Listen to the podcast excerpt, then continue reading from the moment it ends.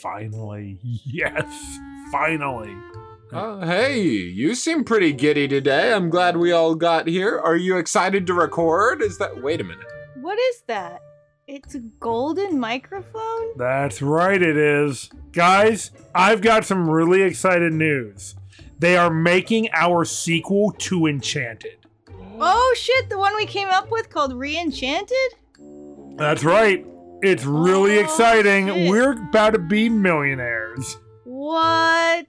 This is just like a fairy tale. yeah. It is, absolutely. Oh my God. When I heard the news, I went right out and I got us a brand new solid gold microphone, which is probably going to sound pretty terrible, but it looks amazing.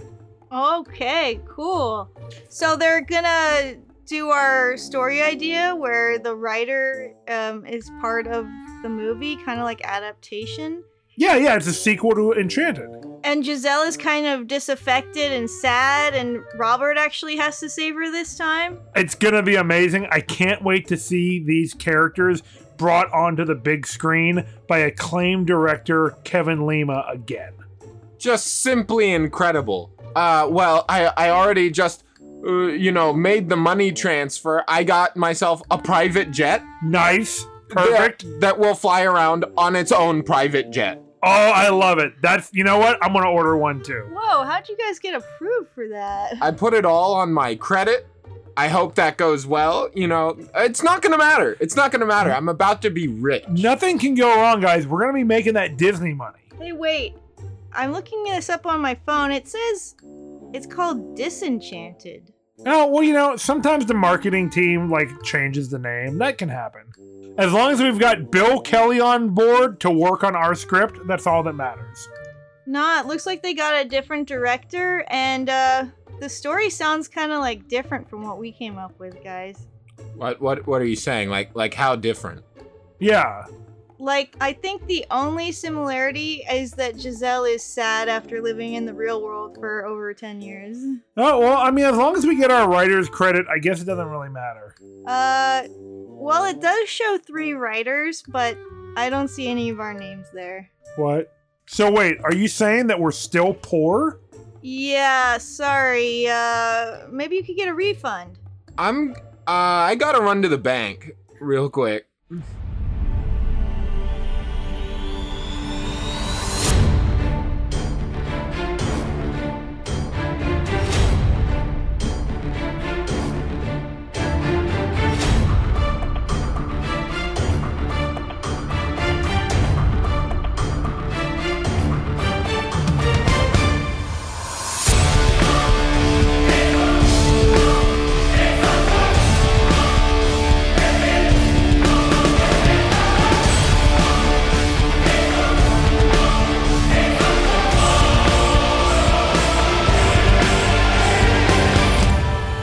Hello, fantasy fans, and welcome to Swords and Satire, the podcast where we turn low fantasy into high art.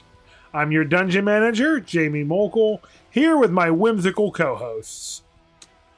I'm a whimsical cat, and my name is Cassidy, and I go by they, them for them, their pronouns. They, them, their pronouns. Yeah. There's gold in they them pronouns. So how's cat life? it's pretty great, even if. Not pretty great. Well, fuck.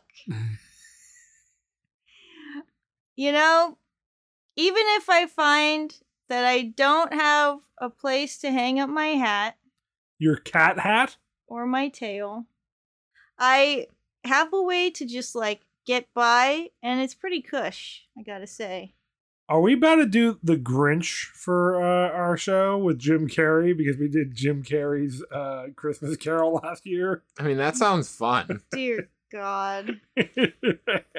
we'll have a, a very Carrey Christmas every year. Yeah. I hate to tell you this, Cass, but you sad fool. because you called yourself a magical cat, with no place to go. and it's time for me to tell you that all jellicle cats gather at the Heaviside Lair oh, Oh, my no. god. for the jellicle ball to become the jellicle choice. I think Jack has already cursed us with doing this for our New Year's special. Jack is cocking the cat gun. exactly. He's loading the chamber with the movie that we swore we'd never talk about that we are going to discuss this year for New Year's. Je- Jesus H. Christmas. Jesus Louises. Old Deuteronomy, help us. But hey, Jack, who are you? Oh, me? Well, uh, I'm Jack Olander. My pronouns are any and all, whatever the people want to call me, Oh, because very nice. I am an ogre trying to free my people from the kingdom of human. Viva la Resistance. That's right. nice. We ogres, you know, we we're often portrayed as monsters and bad guys, but you know Discrimination. that that's the only narrative there's ever been. hmm maybe that's what they expected from us and that's what they got from us And you're going to set the record straight. that's right no more i say in ogreese Very nice. or i would if the language wasn't lost to time That's fair. And also, probably humans' faults. yes Well, guys, I have good news and I have bad news for you this week. Because this week we are talking about the sequel to Enchanted, but not the one that we wrote because those cowards at Disney refused to take our script. Yeah, but if you want to hear the true rewrite that we came up with, uh, you can find it on our Patreon page. Um, and you can go over there and see which tier you need to join. Cass won't tell you. No, you gotta do some investigating. This is interactive. But yeah, uh there is a tier that will allow you to listen to our rewriting history episodes. I believe you because I made the tears. there we go.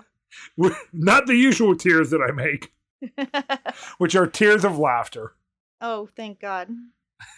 I don't think I could take any other kind of tears right now. That's fair. mine are tears of pain from all the swords that are flying around you. True. But so this film was not directed by Kevin Lima nor written by Bill Kelly, but it was in fact directed by Adam Shankman and written by Bridget Hales, J. David Stem, and David N. Wise. Shankman shanked the other director in the back. yeah I- don't trust the guy whose lineage is n- called knife murderer Uh, we're gonna be getting some uh, cease and desist letters, I'm sure here. just to be written at all But- honestly yeah. And, you know, just like the original, this film stars Amy Adams, Patrick Dempsey, James Marsden, Adina Menzel, and it now introduces Maya Rudolph and Gabriella Baldacchino. Re- Probably Gabriella. what did I say? Gabriella. Gabriella. Gabriella. Gabriella. Who replaces the original Morgan actress. Yes. Garfield Baldacchino.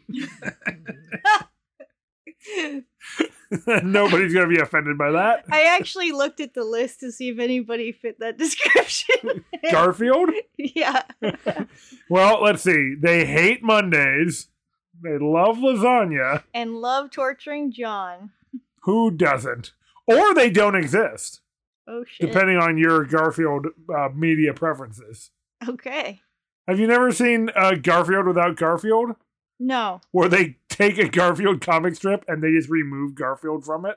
So John's just talking to himself the whole time. Basically. Oh, yeah. I can't believe you've never seen this. no. It's No, incredible. You'll that's have to show hilarious. me later. What a completely All right, now apparently. what a completely batshit idea for a comic. Just take someone out. Just remove a character to fuck with somebody. I finally found a way to keep cool. I put a frozen chicken down my pants. It won't thaw for hours. What is It happening? just completely removes the central character, Garfield. Dude, he just seems like he's had a psychotic break, basically. This one's pretty great. This is just John standing there. He suddenly screams "Yeehaw!" and his hair is like exploding out of his head. And then he's back to the original frame. Ellen, if you hang up on me, you'll break my heart. Click. And then he's dead I inside. think I think something already broke this man. I would love it if our disenchanted review was just a deep dive into Garfield. Honestly, that might be all this movie deserves. Oh boy. So, um, let's be professional podcasters and jump into a summary of Disenchanted.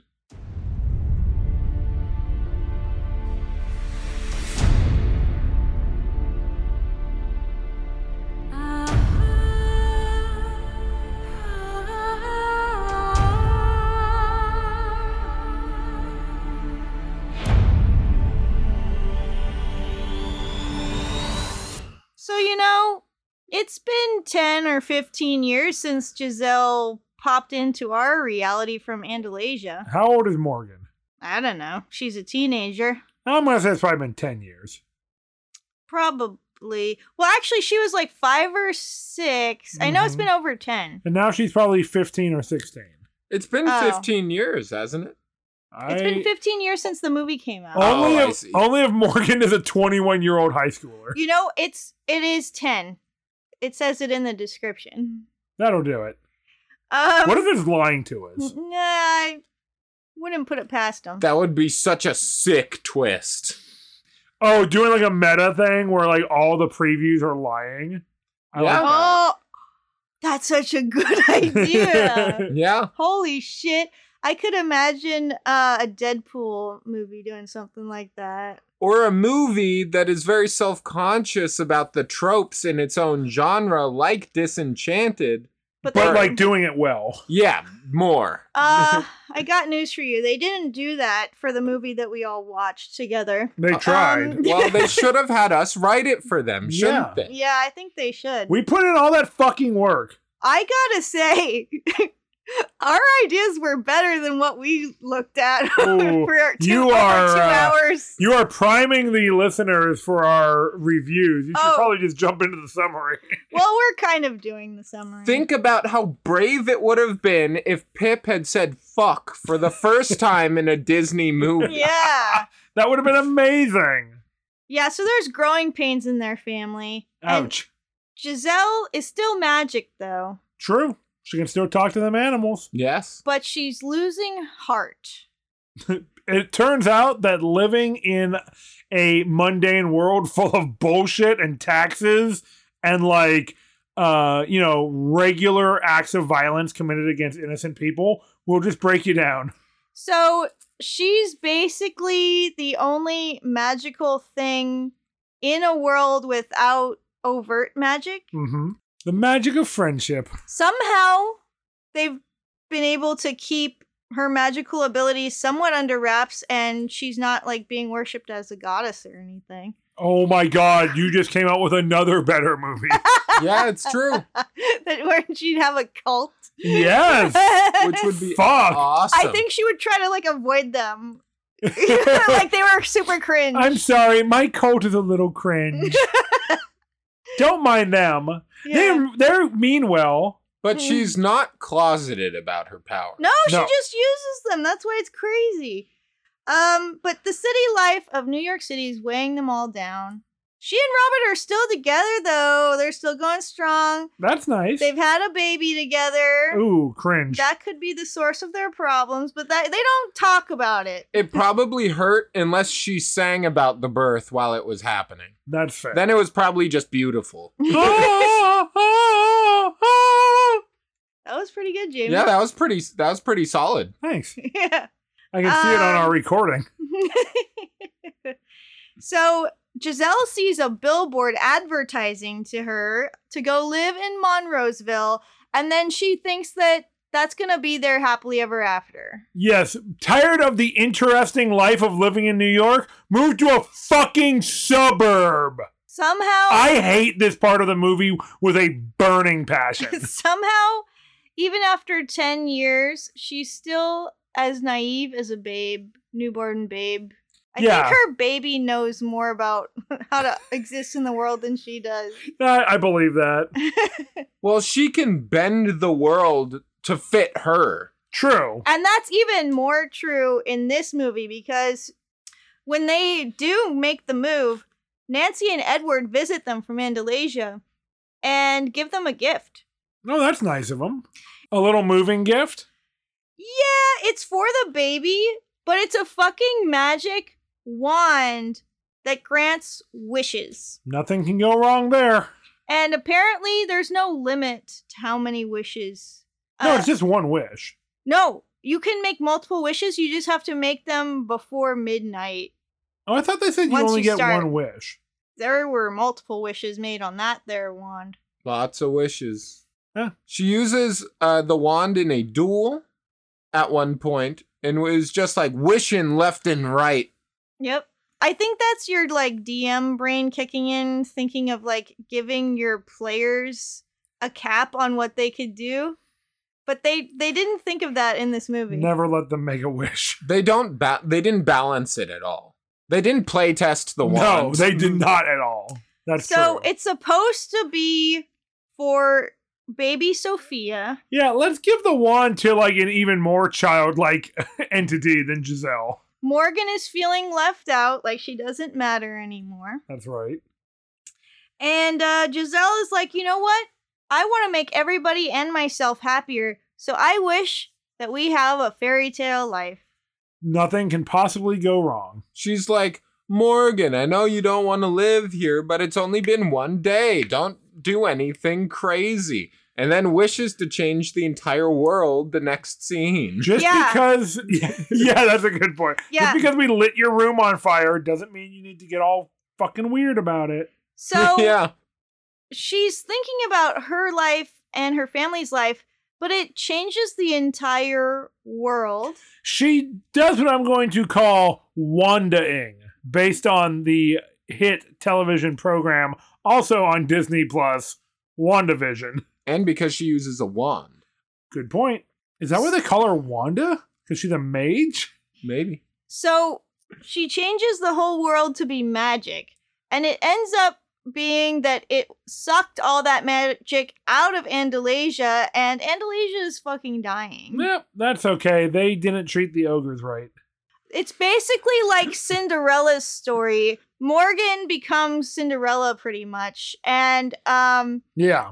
Giselle becomes her wicked stepmother. This movie hates stepmother. Yeah, Pip gets turned into her like quote unquote evil cat. Oh, that was cool. Yeah, but they are insinuate that just all cats are evil. No, no, they just insinuate that squirrels don't make good hench or like familiars or like henchmen, but cats do. Okay. Cass, need I remind you, Mr. Bigglesworth? Case closed. Yeah.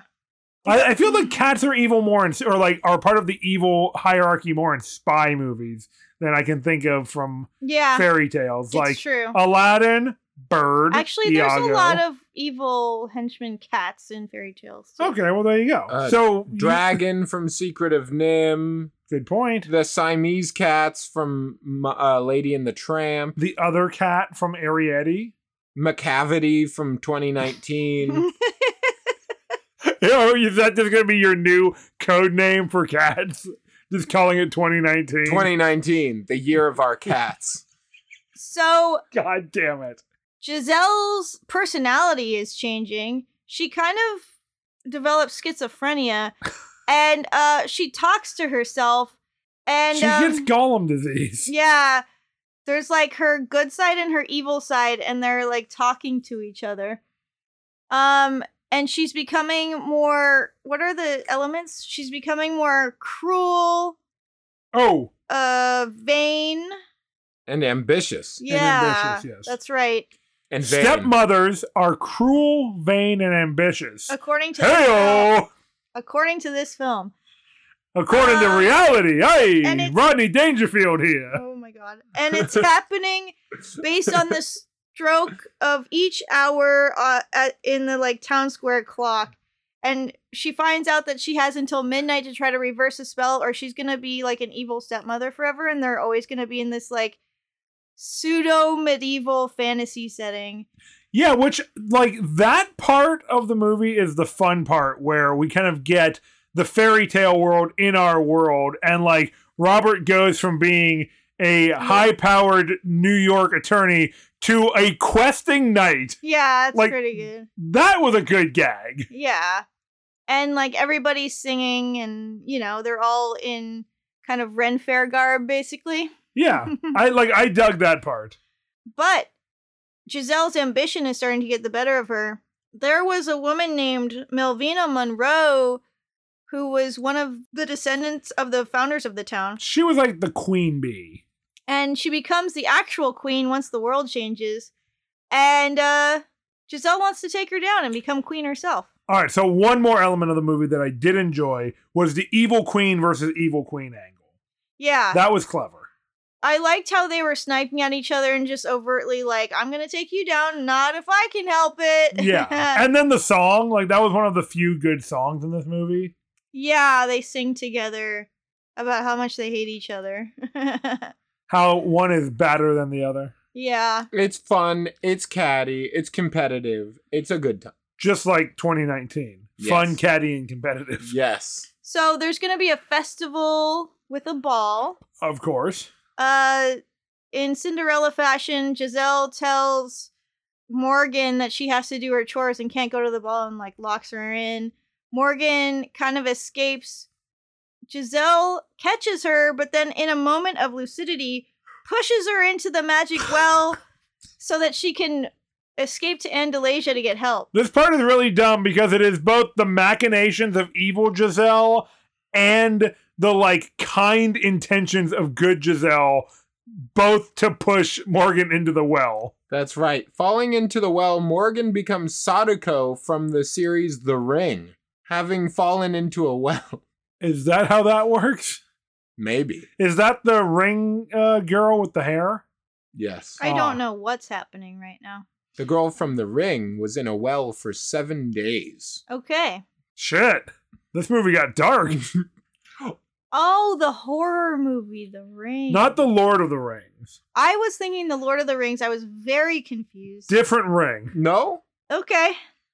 It was Not the that. it was The different Room. movie- yes, a different movie about a little girl being pushed into a well. Okay. that um, barely happens in the Lord of the Rings. so Morgan's in Andalasia. She meets up with Nancy and Edward. I almost said Drew. Um, they kind of show Close her enough. how Andalasia's dying.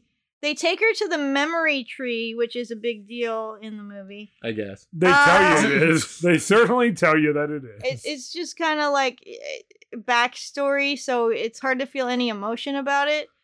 Um, Love power. they they do keep going back to it. It just doesn't really establish any meaning. It's like a wish board.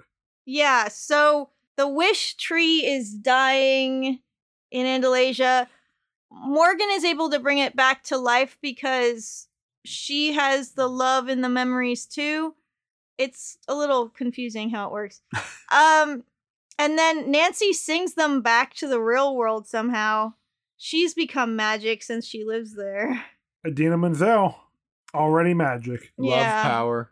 they rush to the ball to try to stop Giselle from becoming an evil stepmother and the queen. By the time they get there, Giselle's gotten the wand back with uh, Cat Pip's help. She's wished herself into being the queen, and she's fighting with the queen Mel, old queen Melvina, who had magic powers herself. Uh, so they're having a magic battle which was kind of cool. It is And- basically just reminiscent of the first film where they're fighting the the dragon queen, Yeah. They have to stop the clock from but no striking dragons. 12 so that they have a chance to try to save Giselle, who's they figure is under a curse. Did we mention that uh, if they don't do it by midnight, then the magic locks in? I think I did, but okay. If not, now we did. um, I forget. Oh, yeah. So Giselle actually starts dying because she's Andalasian and Right. so all of the magic's getting sucked into the world and so she's like kind of like falling apart on a mon- molecular level Oh Jesus.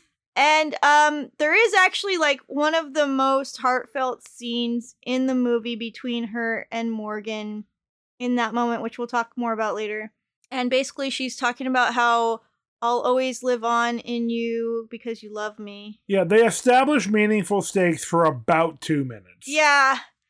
And then they realize that even though Melvina broke the wand, it's still magical. So, Because you can't break magic. yeah. So, Harry Potter lied to you people. Ron Weasley is a sham. so Morgan is still able to make a wish on the wand and Giselle just kind of like dubs her a daughter of Andalasia in that moment, so it is possible It's like it is paying off a plot point, that didn't need to be a point. but it's very much a no man can kill the Witch King type scenario. I'm no man. And then shit your pants. I gotta go. Um, and so she wishes that they're all back at home together. I think by that point, Giselle actually had died. Um, She's mostly dead. mostly. I've Uh, seen worse. and so it goes back to their shitty fixer-upper home, but they're all alive and together, and the world is normal again. And Andalasia is not dying. I just want to point out this home is only shitty because like the movie needs it to be. This place is incredible. I know.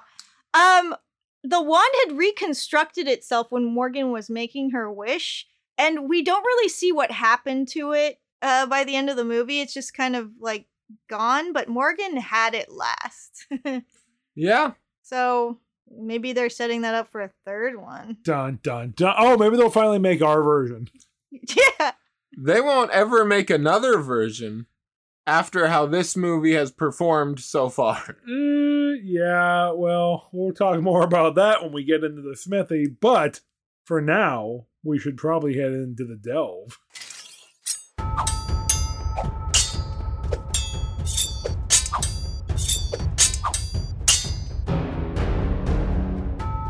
Welcome to the Delve, where we venture deep into the themes, scenes, and lore of Disenchanted.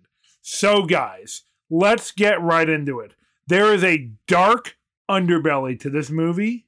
We need to talk about the Ogre Rebellion and the Hobgoblin Uprising that is occurring only in the backstory or the side story of this film. Yeah. I'm shocked. We have watched a Disney movie, and the first thing out of your mouth wasn't screaming the word Sora. Shit! God damn it, you're right! It's a no, kingdom. Hearts. guys, all right. Jack got me. Guys, let's talk about where this movie fits in with Kingdom Hearts. Well, obviously, once the world becomes a fairy tale world, Giselle's eyes start flashing golden, which is a clear sign of Xanort's influence Exactly. as she is turning more evil. oh, And you mean then- as she's becoming more heartless? Oh, And they are opening portals left and right. Yes. So Sora needs to come in, start whipping some ass, knock the evil mm, goo out of Giselle, take that keyblade, seal up this world. Easy peasy lemon squeezy. That's right. And within the memory tree, inside a memory is clearly That's where the key- nobody. Oh, nice. I, I thought you were saying that's where the Ah. keyhole is. Maybe. Oh yeah, there it is. Oh shit. That would be in the bu- in the trunk. and then Sora sings along with the Love Power song in like a fun little side game. Now here's the cool thing with this: you get two for the price of one because you get the Andalasia areas and the Earth areas with different distinct art styles. That's right, where we get to see fun live action Goofy and Donald Ooh, Oh boy. that would be pretty good. with human skin Dear God. or a duck and a dog. I almost said with human uh, feathers too. Oh For Donald. fuck! Oh no! So I mean, yeah, obviously this is gonna fit into our Kingdom Hearts mythology. It'll clearly be a world in Kingdom Hearts 4. I'm just imagining Donald's bill being made out of like nail, like the same thing your fingernails are made out Dude, of. he's just gonna be Howard the Duck, Oh, okay, thank God. which is so much worse, I feel, but Oh yeah, quack foo. All right, but the Ogre Rebellion and the Hobgoblin Uprising. These are canonical in this film. We know this is happening, and they sweep it under the carpet hard. Yeah, they're just like, oh, you know, we're the rightful rulers, are we, Nancy and Edward? That's right. and uh, it's our right to just ruthlessly put them down and probably slaughter them. Yeah, it's our job to murder these ogres who are uprising. Well, what is an uprising? Let's start by defining some terms here. In order to have an uprising, you have to first be pushed down. That's right.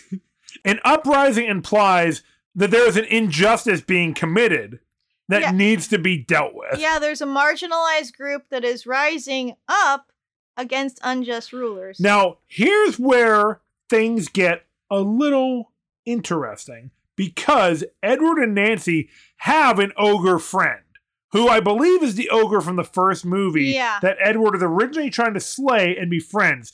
This guy is clearly a traitor to the rest of the ogre. I was gonna say he's a class traitor. He's a Yeah. class traitor, exactly. That's right. Oh, Fuck this guy. he might be betraying them. That he could be the reason they win. Like he's giving them intel. oh shit, he's a double agent. That makes so much sense. yeah. Fuck, how else would the humans have a chance against an army of ogres? I've seen RRR. Yeah. Yes. I know what a double agent looks like because That's I right. saw them dance. Oh, you're saying that maybe this ogre is a triple agent. I'm saying maybe the ogre is a triple agent and was trying to help the ogres, and that's why the rebellion happened at all, but it all went sideways. Man, I cannot wait for the Oh, next movie in this shit. series to see the ogre turn on Edward and just like fucking baseball bat him with his club across Andalasia. Now let's think about the Hobgoblin Rebellion because the rebellion also implies that you're fighting back against some kind of oppressive rule, and it's usually workers that rise up. That's right. So the only mention we get of the hobgoblins is when Nancy is explaining why they showed up late to the after party at the end of the Yeah. film. She says, We were stopped by the hobgoblins and it took an entire village to drive them away. So they recruited a civilian militia. Yeah, They basically created a posse to attack these hobgoblins who were probably like protesting for workers' rights. yeah, We never even get to see hobgoblins. This they is- are not represented in the quote unquote fairy tale setting. they're probably doing all the jobs that the humans don't want to do, or like the dangerous jobs. I'm disgusted by the implication of this film. Yeah, and it's it's just so deep into maintaining the status quo that it's just taken for granted and not even examined within the context of the film. That's right. Look, if you're gonna talk about freedom while creating a system that can subtly oppress, you gotta have Nancy, an American, in charge of Andalay. Oh my god, Jack, you are so right. Um, That I'm all for freedom. And then what do you do? You employ an ogre in your council while having him help you put down an ogre rebellion. oh the- shit. the freedom-loving individual to fascist pipeline on display in this film through this subtle message. You're talking about a fascist dictatorship. yes, Nancy is yeah. goes from being a working class woman, a fashion designer, she gets involved with a powerful representative of the kingdom, a royal who's been given a lot of wealth And from no- power. and power from no impl- uh, from no work of his own. This is Grimes and Elon Musk. And This is a perfect allegory for them. Except in the case of Edward, he's actually a likable character and funny. It's true. Edward's a nice guy, but let's look at the queens we've seen in the series. But also, Edward being a nice guy sugarcoats this royal family. Oh, well, he's like the first husband, right? He's just like the one who smiles for the crowd. He's actually No, the one he's who a- has power. Yeah, and he's also like a warlord. Yeah. Oh, I guess that is true, and he commits the acts himself. Yeah. But let's look at the queens we've seen in this setting so Okay. far. Okay. All right, there's the queen from the first movie, cruel, killed her Mm-hmm. husband. Probably, I don't remember. she I think she did. Turns into a dragon. tries to kill Giselle. When we look in this one, Queen of Monroeville or whatever it's called, Yes. Yeah, Melvina Monroe. she's evil. She uses I guess. purple magic. And she She- wears black. Yeah. oh man, Casey Cannon, uh, beloved friend of the show, is probably seething right now. Yes, slander. But also, when Giselle, when she becomes evil, you know the first thing she wants to do? Become queen.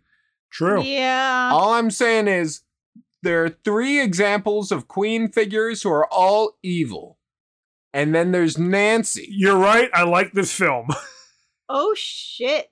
And she's a queen. and she's a queen. She's become a queen. And she talks about putting down a rebellion. That's right.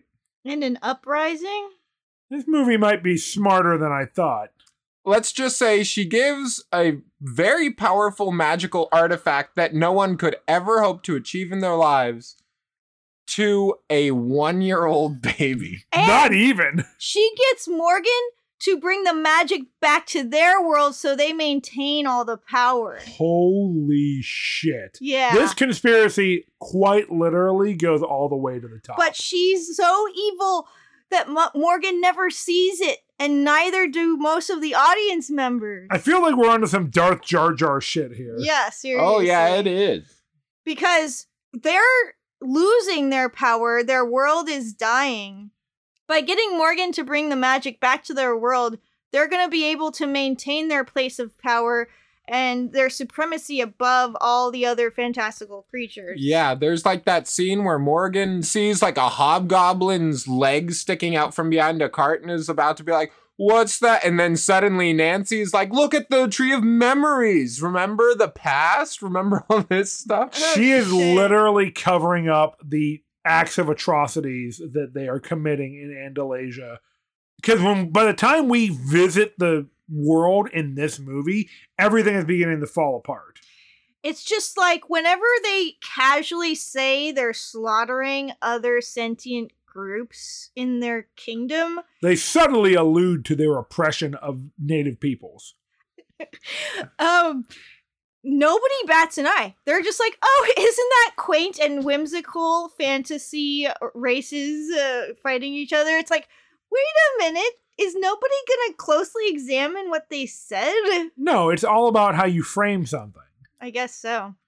And let's keep in mind in the first movie, Nancy is initially portrayed as something of an antagonist. Yeah. maybe our dear sweet angel voiced Adina Menzel in this film, the character that she portrays in this film, is not so sweet and innocent after all. I think not. I was a big Nancy supporter at the end of the first movie too. They're fucking narcissists. All they care is about their own happily ever apt after Yes. and then maintaining their own uh power and wealth. literally for them to be happy requires the oppression of an entire multiple groups of people This is something that was based on their race. yeah. And this is something that was bothering me to a lesser degree about Giselle and Robert also because the whole movie was framed around them getting their happily ever after and that's all they were concerned about. No wonder Morgan feels left behind. Like they don't care about what she wants. They drag her around. She gets no say in what happens to her or to the family. I mean, granted, there is a complex relationship between like teenagers and their parents when it comes to things like needing to move. I mean, in other circumstances, Sure. but Giselle is just very privileged. She can just be like, "Oh, I just want to move. Yeah. I just need a change of scenery. yeah. This is just my Green Acres moment." Yeah. Well, I guess the woman in Green Acres hated it, but You get my point. Are you talking about Anne? Not Green Gables. Oh, Green Acres. I was getting confused. It's the place for me. Farm living is the life Oh, for me. oh, is that a theater thing? No, it was a shitty old sitcom. Okay, You never watched Green Acres? no. The whole song and everything. Welcome to Swords and Satire, where this week we're reviewing Green Acres. I'm gonna play you guys the theme song later. But so Hell yeah. it's about how their own focus is on their own relationship and they barely care about their kids. I mean, let's just talk about how she barely takes care of her baby. Oh my god. And the only reason she's helping Morgan out the whole time is so that Morgan won't dislike her. True. I mean, Giselle only cares about surface level goodness, Yeah. I- perception. And I- like appearing happy all the time. Yes. I really thought the baby was going to be a lot, a lot more of a like presence in this film. The baby doesn't even need to exist. The baby just takes up use like When- time in the film. When they showed the baby at the end of the movie, I had literally forgotten for Yeah. like That's fair. two thirds of the film that the baby existed at all. Giselle does So- not act like a mother. No. to this child. she, she forgets about the baby too. It's only until she hears the baby crying that she's like, oh yeah, somebody should take care of that or people will think bad things about me. So she forces three fairies from their garden to take care of it. It's like they literally just put the baby in there so that they could justify a joke that could have been like those three fairy women doing literally anything else. Like housework or yeah. something. Like, oh, my house is dirty and my like layabout stepdaughter is gone. Like, come clean my house. And they're like, oh, sure. Or just don't. Like, they're not even like it's not even a joke. The three fairies thing isn't even a joke. It's, an just a allu- premise. Another allusion to it's an allusion to Sleeping Beauty. yeah, but it just doesn't do anything. The There's- baby should have been cut from the film. This movie was not like the original.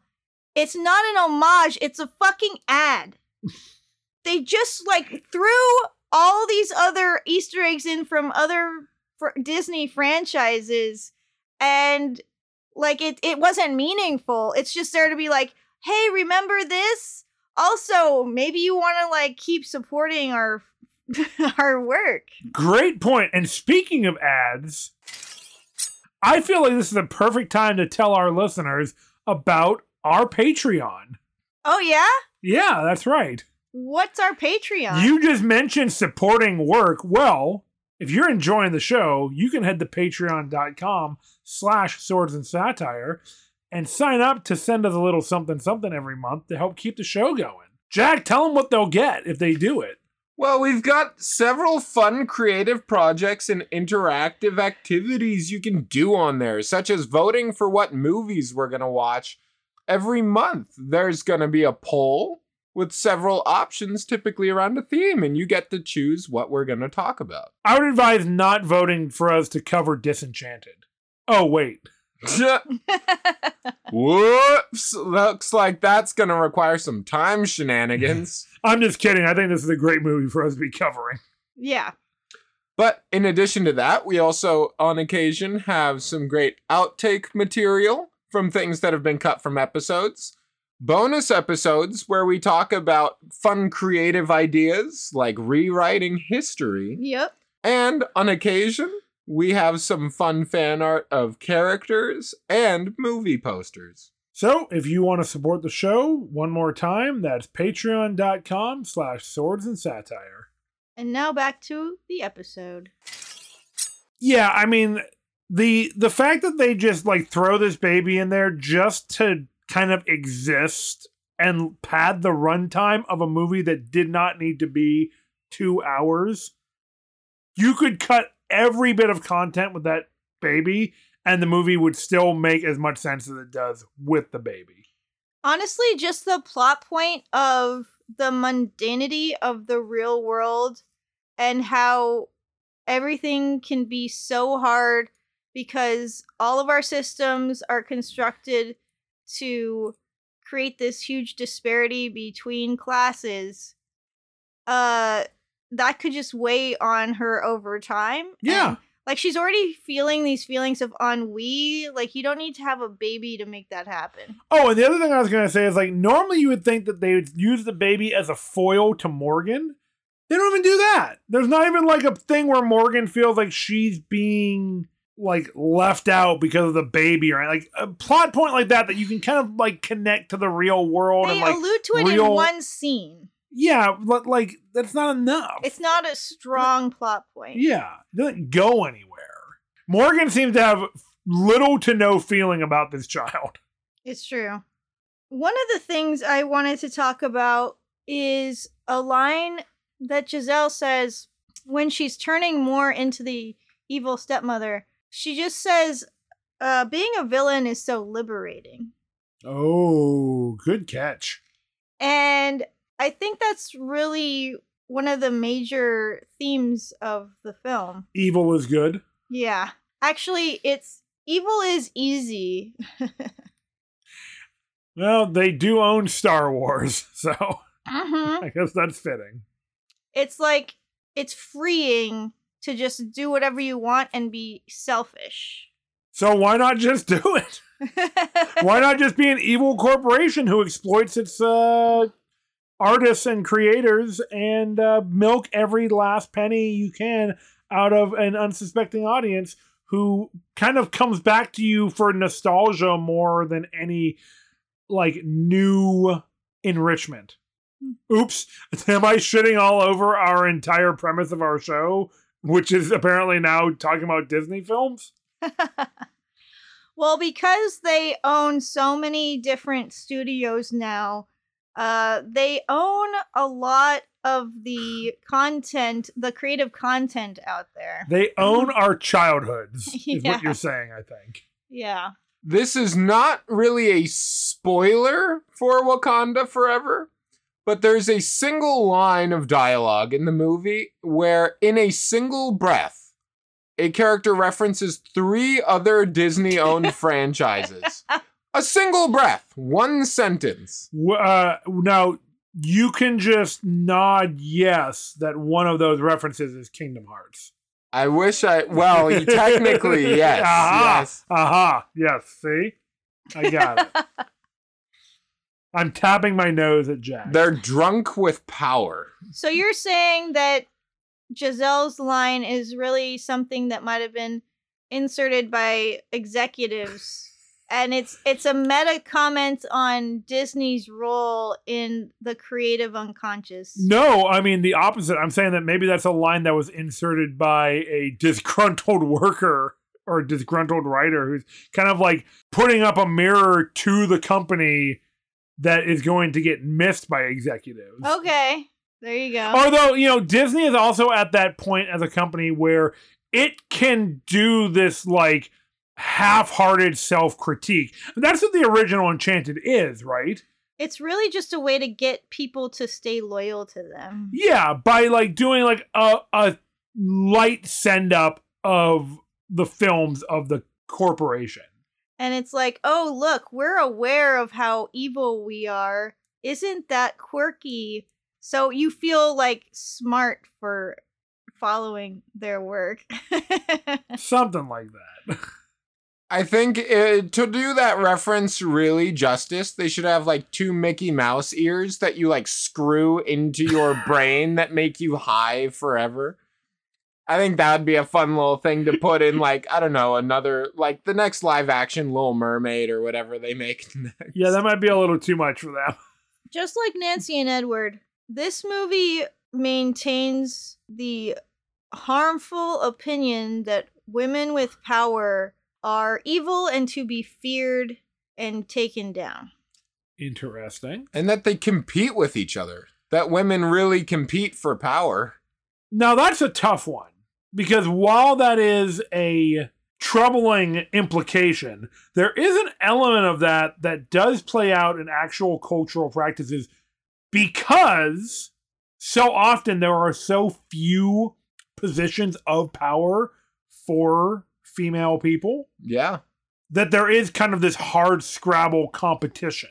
And it's only when their power has been stripped away from them that they're able to reconcile. Remember at the end, Giselle and Melvina apologize to one another in the coffee shop, and they sa- they each say, "Oh, I can get a little carried away. Like their ambition can just be shrugged off."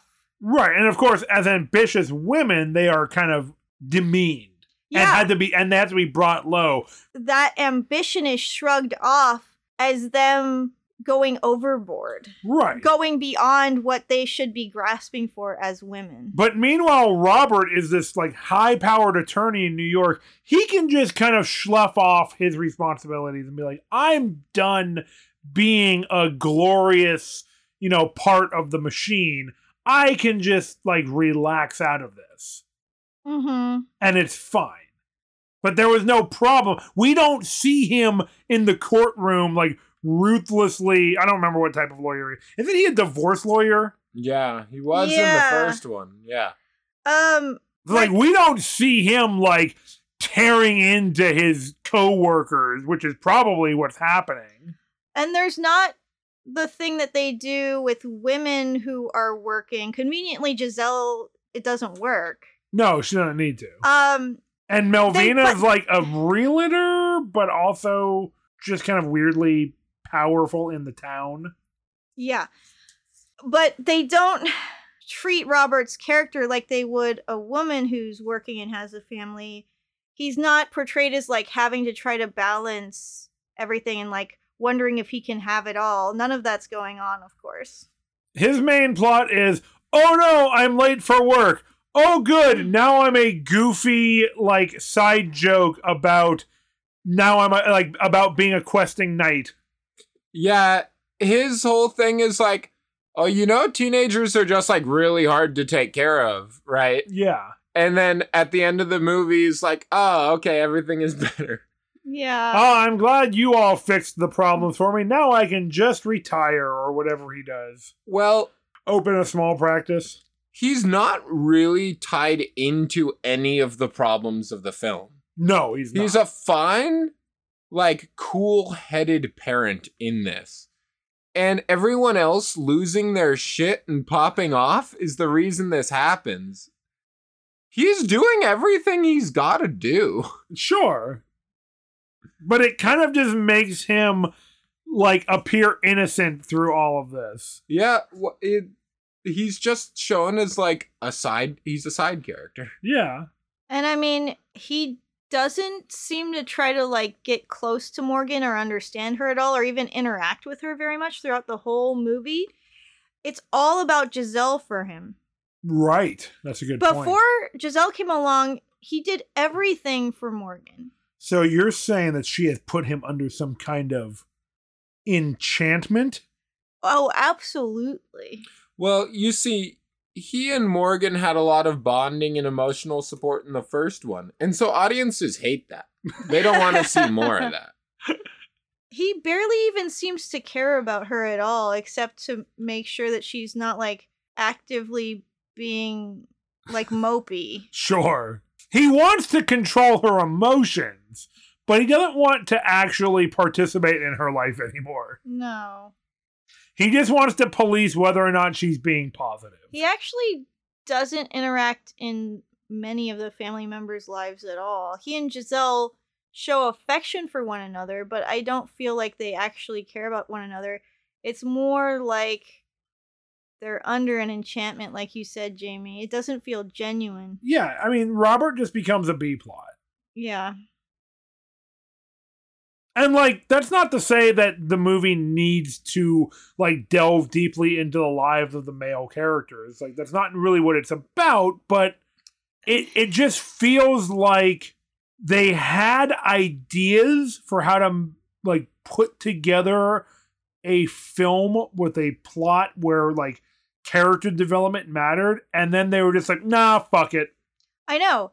And like later they tried to make it about a, um like a mother-daughter thing between Giselle and Morgan, And they almost pull it off. Yeah, but there's no setup for that payoff. Exactly. She doesn't care what Morgan thinks at all, except to be distressed that Morgan's unhappy Right. with the changes that they force upon her. They there's no developing this in a way where the audience can care, except in the last like five minutes. Yeah.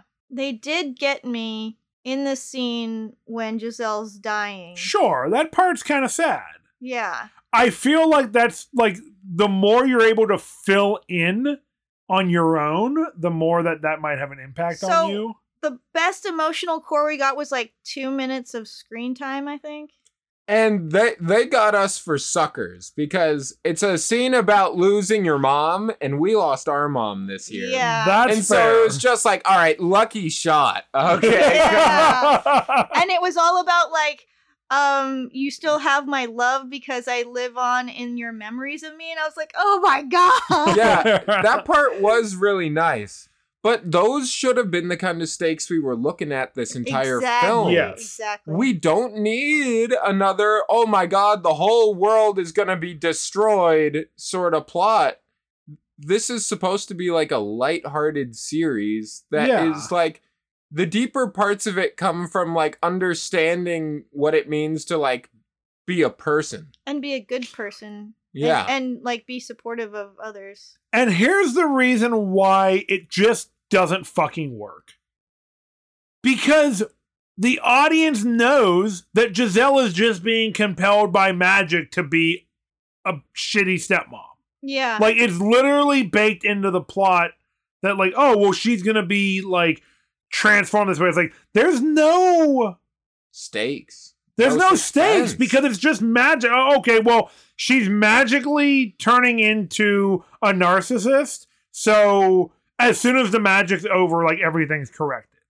And like she just is like and it's like not even I compared her to Gollum, but it's not even that really. Like Gollum, we have a deep backstory for like how he changes and like is conflicted and everything.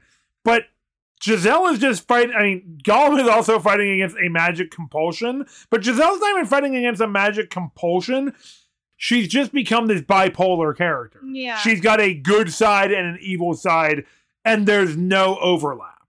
let me just give you the movie in a single sentence and i'll have you you'll understand why this was a bad idea from the beginning Okay. giselle you gotta undo your wish or andalasia's gonna be destroyed forever Thank you. you see how already that sounds horrible Yes. Yeah. it doesn't sound like a good movie It doesn't give you room to do anything like the first movie that has an emotional core. it was about the characters and their interpersonal relationships this is the problem I have with so many sequels. And like I read a review of this that basically said it feels like a Disney Channel like made for TV Oh, sequel. yeah And it's so true. Like the first movie is this brilliant I mean maybe that's overstating. I really like it. Like it's a fun, well-written, interesting send up of the genre. And this is just like, uh, can we shit out a sequel for Disney Plus cuz we need to like do a sequel and it there's just like no soul in it. yeah And I feel like that comes through in a lot of the performances. It- Amy Adams is in like almost every scene, and I still feel like she is woefully underused. Yeah, it feels very wooden. I I don't really feel connected to any of the characters. Yeah. Like in a way, James Marsden and Patrick Dempsey are the only people seem to, they seem to be having any fun doing this film. Yeah. The actor who plays Morgan is is good. She can portray emotions well, and like I feel like I could kind of connect with the character, but I really feel like they were trying to do like a dual protagonist thing with her and Giselle, and then Giselle being like a protagonist antagonist. And again, it's not like an anti hero or anything because she is just two different characters. Yeah. And when I say they're wooden, it's not like everybody was doing a good job of like emoting and, and doing well with acting and everything, but I didn't really buy the relationships anymore, I guess. no oh my god i just came up with like the better version of this movie they should have actually made like an evil giselle Oh, And a- then a we don't- double! And then we don't know which one we're seeing. Oh shit! That would have been such a better, yeah, like Yeah. a doppelganger. Yeah. Like that would have set up some mystery, and then we might start to wonder. But it was so blatantly obvious to me, and I don't know, Cass, how you were feeling, but I was saying like clearly she's going to turn into an evil stepmother, and Jack's like, I don't know that that's what's happening, and I was like, this is absolutely what's happening. It just seemed like like cheap. like the che- it was cheap. Yeah. Exactly. Like just the slightest amount of effort I feel like could have made this movie anything but what it is. Yes. I agree. Yeah. And like they try to do this thing where like, oh, Morgan is like a new kid and oh, she's got the quirky mom and we she has to like go to school in Giselle's like fairy tale clothing and like it just doesn't go anywhere. Yeah. It's just it's barely a joke. Like, oh my god, she's wearing a flower dress with a flower sweater. Isn't that a lot of flowers? Like that's basically a joke almost verbatim in this film. Yeah. It also seemed like a terrible knockoff of the amazing clothing they showed Giselle making in the first movie. Yeah. It was like the suburban mom version of the flouncy dresses she used to make. Yeah. She used to make these show-stopping outfits. Yeah. this movie felt like a doppelganger of the first. An Not evil that it one was- or a not that- boring doppelganger. Not that it was exactly the same, but the more I think about like what went into the first one and what was compelling about it, it's like the people who went into the effort of making this one did not watch the source material and were told what it was in like an IMDb summary. Yeah. Honestly, I feel like this movie would have been better if it was just a retread of the first movie. yeah. it certainly couldn't have been worse in a lot of ways. If you literally just remade the first movie and added the theme, you know, sometimes you got to learn a lesson more than once. That would have been better than this. yes, it's so true. Yeah. It's so true. Because that's an actual message that you learn in life. yeah, It's true. And what was the message of this movie? I guess if your life is suffering, you'll have nice memories, maybe. It, it was actually be careful what you wish for. you know Oh, what? I see. That's a good message for this movie because I wanted a sequel. Yeah. So be careful what Me you too. wish for. I Yeah. guess so, yeah. Maybe it's a very elaborate and expensive meta commentary on learning to deal with disappointment. Yeah. That's such an uncreative message. It's Be careful what been- you wish It's for. been done so many times. But this time it's literally a wish. Oh no, that's called the monkey's paw. It's literally been done a thousand times. yeah. Disenchanted. Colon. Go watch the first one. All right, guys, I think that is a perfect time for us to start giving this movie a rating. So why don't we head into the smithy?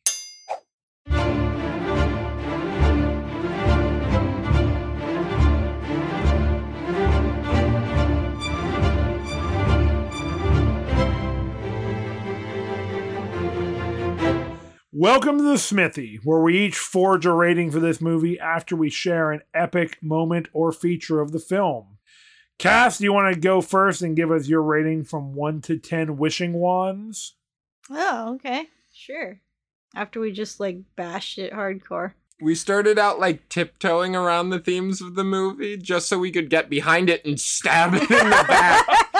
At two satirists? yes. You asked for me to exist, and I appeared. I actually liked um the design, the set design of their home in Monroeville. So I Yeah. think I'm gonna make my epic feature their house. Oh. Oh, nice. Yeah.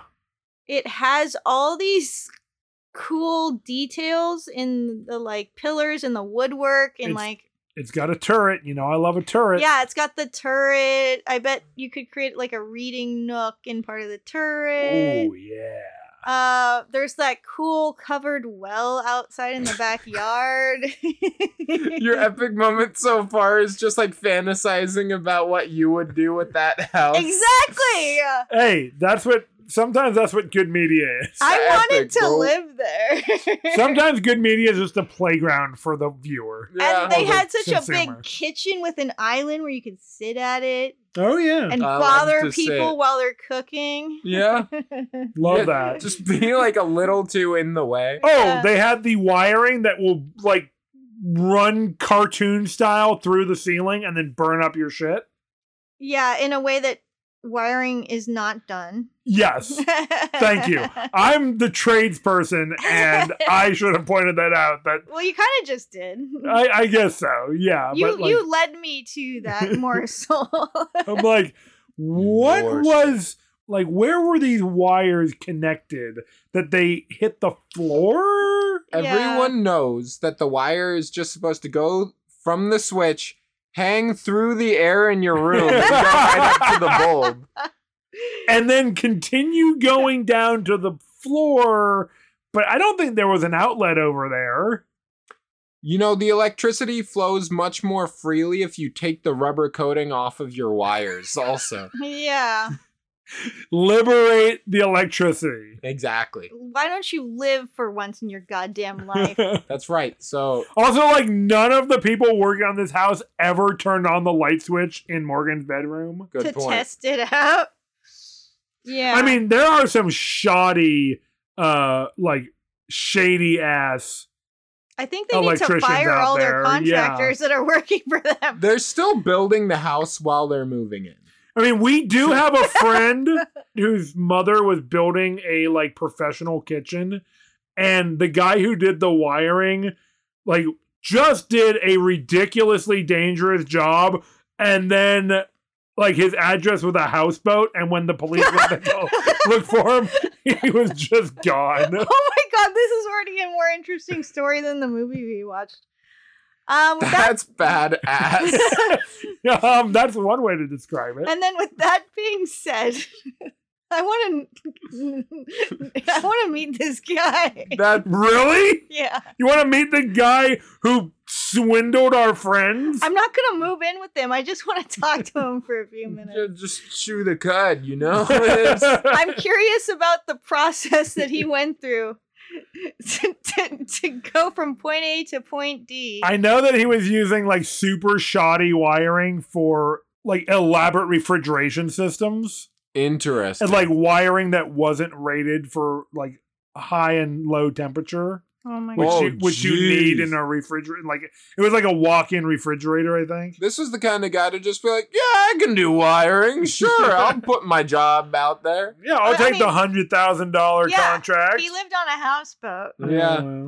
Well, that's a pretty epic moment. I've Matt. only known one other person that lived on a houseboat, so forgive me if I'm disparaging like good folk who live on houseboats. yeah, come on. But the guy I knew that lived on a houseboat is a total piece of shit.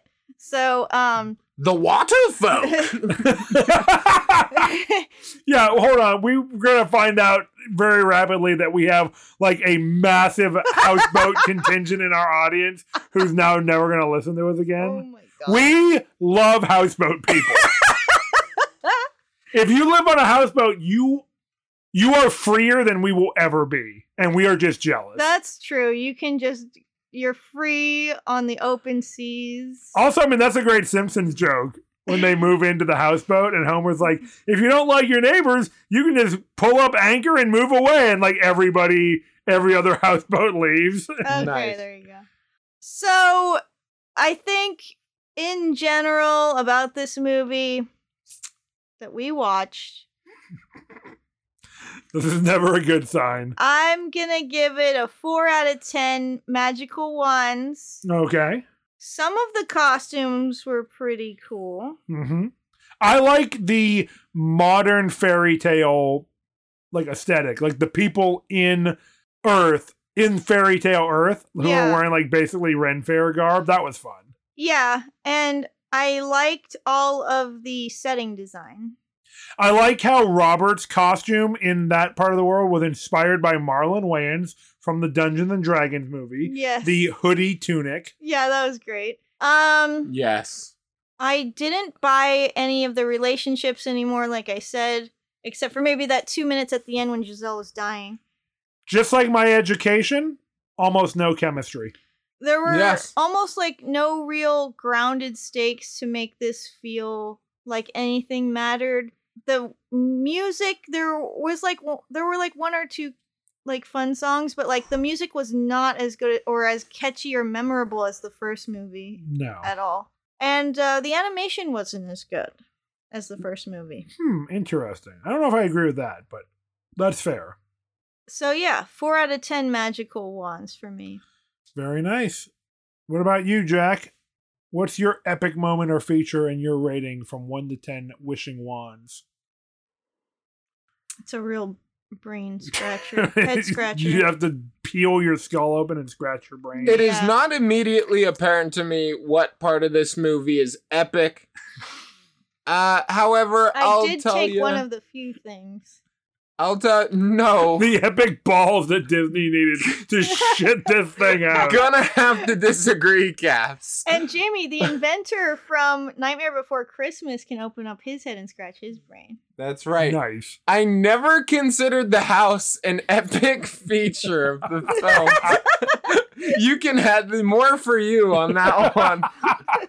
It was a nice house, I think even though but it was a fixer upper, it has less problems with it than our current home. Whoa. there you go. so That's it, it fair. would be an upgrade. That's great. Fixer upgrade. Uh, my epic feature has got to be the old 2D Disney animation style we get for a little bit of the film. I grew up watching Mulan, Aladdin, Lion King, Better movies than this one. Huncules, and Mostly stuff that we enjoy covering on our show. I really Oh, Yeah. liked the 2D animation, which Yeah. ended with The Princess and the Frog, because that one didn't do as well in theaters.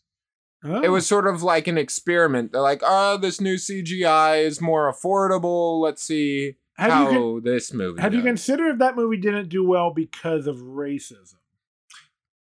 yeah, that's that's probably a chunk of it. And so, uh, I love that movie. I think it's beautiful too. Yeah, and we I watched really, it together recently. in my mind, that is the iconic Disney art style. And when I look at the new Disney CGI stuff, I'm like, oh, parts of it are cool, and they are finding more of an art style that is more consistent between their films, but it it still lacks a lot of the defined character I felt the 2D animation had. It was iconic. Jack, it's called Soul. That's right, which is a 3D animated Disney movie that came out a couple years ago. That one Disney? Disney Pixar. Ah. I, I was trying to come up with a joke here where I like said I searched for something Disney and it was like something that would have given me porn results and I felt like the Ins- animation was not as good as the real as the old Disney. Uh, instead, I just stumbled into mine unknowingly. Yeah, the new Disney pornography is not nearly as good as not it as was. memorable. Anyway, seeing that 2D art style done again with like new characters, it even had like a fresh style to it. It felt so nice. Not just nostalgic, I enjoy that art style. And so it was nice to see it again. That was pretty epic. I'll give it to him. I liked that. Okay.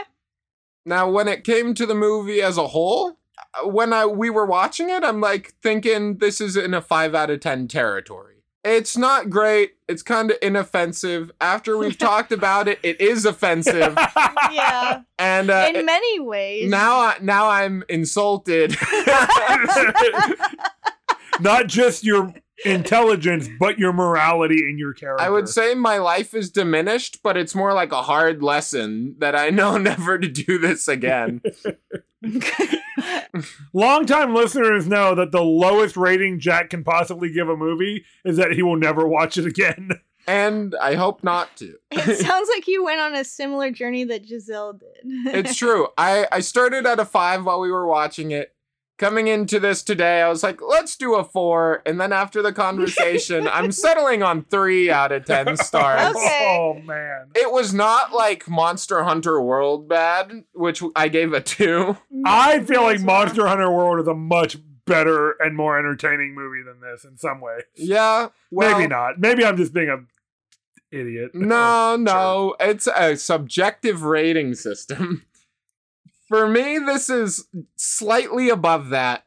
If I ever have to watch this again, I think I'll try to comatose myself. A sugar high. uh, I wouldn't recommend this movie. If you love someone, keep them from watching it.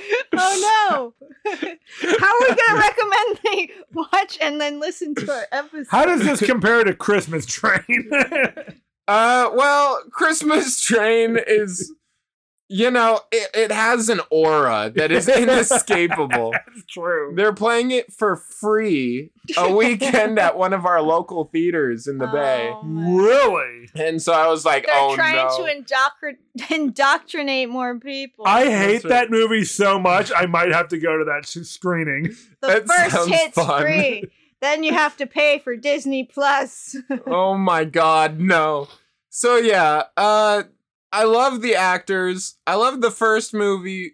Uh I know the actor who played Morgan in this is not in the first one. They did a great job. yeah. However, the first movie is good. If you ever want to watch the sequel, just simply rewatch the first I was gonna one. say. yeah. If you're having a movie night, you're like, okay, we're gonna watch the Enchanted series. Just watch Enchanted and then rewatch Enchanted. Yep. Yeah. And sing along. Just Yeah. put on the captions and sing along.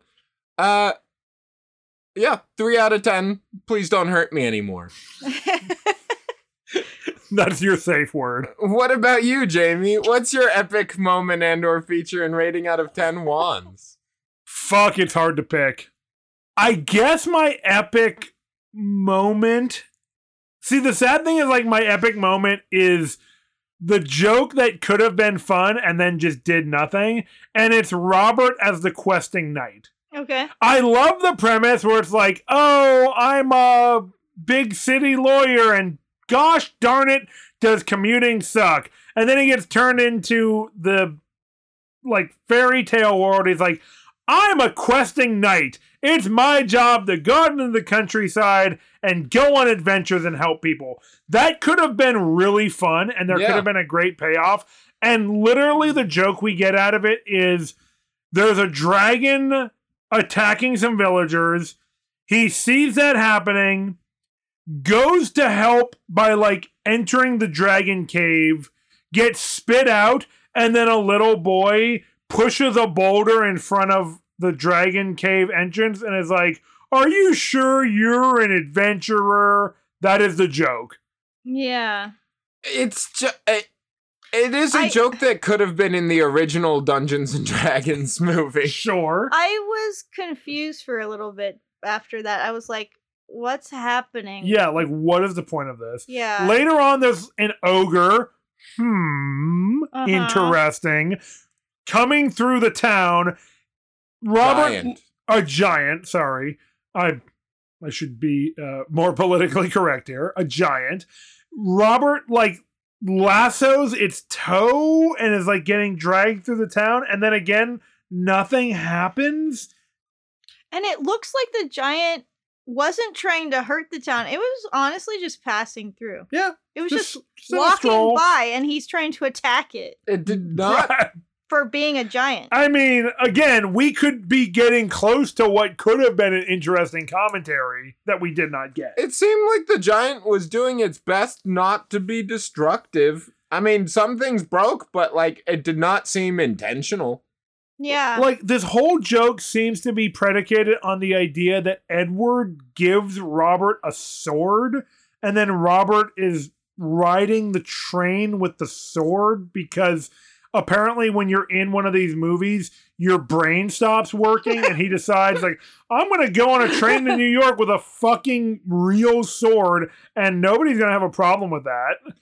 And they make a joke about bashing trains, like, oh, I hate fucking trains, never want to ride one again. In America, where we desperately Yes. need trains. And we've dismantled many of our public transportation systems in, in favor of cars, which is a situation that was all orchestrated by the automotive industry. and suburban America is run by the automotive industry. That's right. And all of this is so that Elon Musk can get tax subsidies through his money laundering company, Tesla. Don't believe Disenchanted. Don't believe the propaganda about going to suburbia. Every time you would buy a subscription to watch Disenchanted, donate to a train company instead. I don't think that's how it works, sadly. Just vote for politicians who want to build public transportation infrastructure. That's Mm. Mhm. epic. So all of this being That is said, epic. all of this being said, fuck this movie. I'm going to give it two out of ten wands. the only reason I'm not giving this piece of shit one out of ten wands is because I respect the actors who are in it. Even if they were phoning it in for the most part, I love Amy Adams. Patrick Dempsey is great in this movie. James Marsders is fucking fantastic Yeah. in everything he's in. He's Yeah. absolutely a treasure. Adina Menzel, always fun. Pippin voice actor. They got one for this movie and he was pretty fun. That was fine. The cast is good. Other than that, this is an offensive film. This film I've does never heard you say yes, that a you movie have. was a piece of shit on our show. you must have. We did talk No. about the Polar Express. you usually try to like say it in a different way. Like this this really got to you. it it did and it didn't. I don't know. I just like the more we delved into it, the more I'm like, it just is perpetuating stupid, harmful. It's like a sellout, dude. yeah, like it's. I Yeah. mean, it's a Disney movie. I don't know if a Disney movie can sell out. Like, it's already sold it's out. like it's like watching an ad for an hour and a half. That's I- what I was saying. yeah. like I think the reason I'm giving it such a low because I feel like legitimately it's like a four or five, but I'm giving Yeah. it a low rating because Enchanted is so good, Yeah. Yeah. and this is just such a fall from grace of a great movie. yeah. And I had high hopes, and what I got was just completely unnecessary. Yeah. It didn't fall short. It didn't even try to make the jump. Yeah, and it's I- not even a cash grab because they're like they must have known there was no way this movie was going to perform. I was excited to see this movie. Yeah. This movie gave me hemorrhoids. Well, sixty percent of adults will gain hemorrhoids at some point. Will gain hemorrhoids. Will Sorry. achieve hemorrhoids. This movie gave me dire hemorrhoids.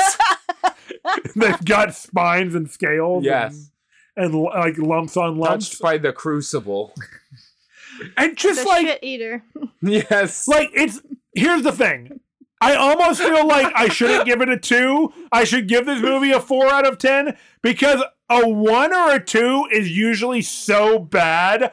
I would watch it again to just destroy it and riff it, Like, like the polar like the Express. Polar Express. Like I'm, I, I hate that movie with a burning passion. I'm not ready to rewatch it. I am Jamie. totally ready to rewatch it. Maybe next year. Just for the fun of like the shared trauma bond. Yeah. there is no reason to watch Disenchanted. It's not. it's not bad enough to like break down in an interesting way with like fascist imagery, Santa, or insane Oh, like disjointed imagery of the Polar Express, the movie I keep going back to, probably because it's that time of year yeah. and my PTSD starts kicking in in December. Just nothing happens worth seeing in this film. But you know what would be really good with it? Rewriting a sequel to Disenchanted. Yeah, great, a great idea. And we fucking did that, you guys, and it's on Patreon. So if you want to hear a better version of what this could have been, like we said before, you should head on over there to patreon.com slash swords and satire. Join our uh, one of our tiers so that you can listen to that episode. And I'm also mad that this fucking movie did make me feel something in that moment with Giselle and Morgan at the end. And it wasn't earned at all. It was just me like having nostalgia for the last movie and having an emotional reaction. And now I'm mad that they got that out of me. Because it's it's just like th- because the relationship was not there. Simply the premise of a parent dying is sad, and they're like, just put it in the movie. Well, no, but like the idea of like, but you are a true daughter of Andalasia because you're my daughter. Like, That was racist. like there is an emotional core in that moment that the movie does not establish or deserve. Yeah, it's true. But I was saying we should do a sequel to this movie Oh, history. because you might recall the people who make the wish get to remember what happened, but to everyone else, it's like a dream. I right. fucking forgot about And that. so I was We going to ne- mention that, but I forgot to talk we about need it. to have a dung eater like person who's like, I remember what happened, oh god. what I became when the world was a fairy tale. That's good. Yeah, Jack, we should do that. That's what we're doing. oh Hell yeah. boy. well, fuck, Cass. What are we talking about next time? Next week, we're either covering, Tuberculosis acquired. we're either covering Gremlins or Happy Sleigh Night or whatever it's called, Uh, Santa Slay Santa Sleigh. with Bill Goldberg. Yeah, you want to watch that. I want to watch Gremlins. We'll see who Okay, wins. you're right. We'll split it down the middle. We'll we'll compromise and we'll watch Santa with muscles. Unless Now here's the thing. Here's the thing. You're gonna understand my logic in a second here. Santa Slay stars professional wrestler Bill Goldberg. Okay. And Gremlins 2 has that weird meta scene with Hulk Hogan. Oh, I didn't remember that. And Santa with Muscles, of course, is a Christmas movie starring Hulk Hogan. Wow. It's crazy that I'm going to be sick that week.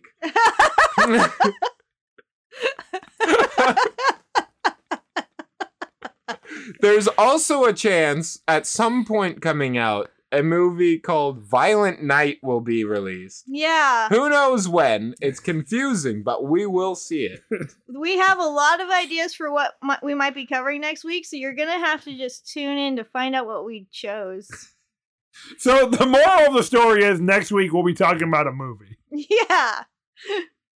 But I'm also gonna look forward Mm. to what whatever we watch. You're gonna make memes about it and put it up on social media so other people can know what the heck we're doing. That's true. And if you want to see the memes I make, you can follow us at Swords and Satire on Facebook, Instagram, and the rotting cesspool that remains of Twitter. The fetid corpse. The bird that stoned itself. Uh, that flew into a window Icarus. and is twitching on the ground. Oh, God.